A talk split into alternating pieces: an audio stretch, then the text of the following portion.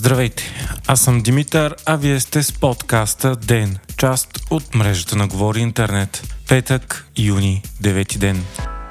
Вчера, след 15-часово заседание, Висшия съдебен съвет не успя да вземе решение за отстраняване на главния прокурор Иван Гешев. Гласуването бе насрочено за следващия четвъртък, 15 юни. За тогава е насрочено и изявлението на Гешев пред нацията по БНТ, което първоначално трябваше да се случи днес. Днес пък депутата Делян Пеевски, член на Комисията за промяна на Конституцията, заяви, че се върви към цялостно премахване на фигурата на главния прокурор при планираните законодателни промени. Междувременно Гешев пък официално поиска имунитета и на депутата на ГЕРБ Даниел Александров, който е разследван за бусство с дете. Това е петият депутатски имунитет, който той иска от 49-я парламент. Останалите са на Бойко Борисов, Кирил Петков и двама депутати на Възраждане. Рекордна активност според досегашния опит на Гешев. БСП внесоха в парламента проекто решение за свалянето на имунитета на Бойко Борисов. Той бе поискан от прокуратурата по разследване за делото за пране на пари Барселона Гейт. Борисов обаче отказа да даде доброволно имунитета си и той трябва да бъде гласуван в специална комисия от Народното събрание.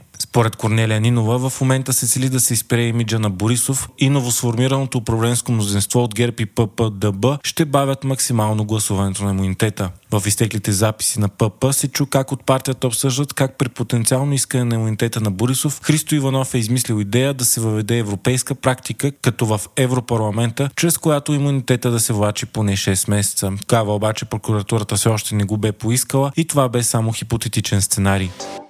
Северната част на Съединените Американски щати продължават да са в облак от дим заради огромните горски пожари в последните дни в Канада. През седмицата се появиха множество кадри от Вашингтон, Нью Йорк и редица други градове, изглеждащи като постапокалиптични. Причината са ранните и неочаквано силни за сезона пожари в Канада, породени от затоплящия се климат. Очаква се димът да остане поне до неделя. Заради смогът за известно време Нью Йорк се превърна в града с най-мръсен въздух на света. Здравните власти пък предупреждават призовават хората да не стоят навън и задължително да излизат с маски. Междувременно днес 50 световни учени климатолози излязоха с доклад, който твърди, че причиненото от човека затопляне се увеличава с безпредседентна скорост от над 0,2 градуса на десетилетие. Емисиите и парниковите газове не само, че не намаляват, но и с рекордни стойности. По този начин вече е на практика невъзможно да се постигне целта за ограничаване на глобалното затопляне до 1,5 градуса от Парижкото споразумение.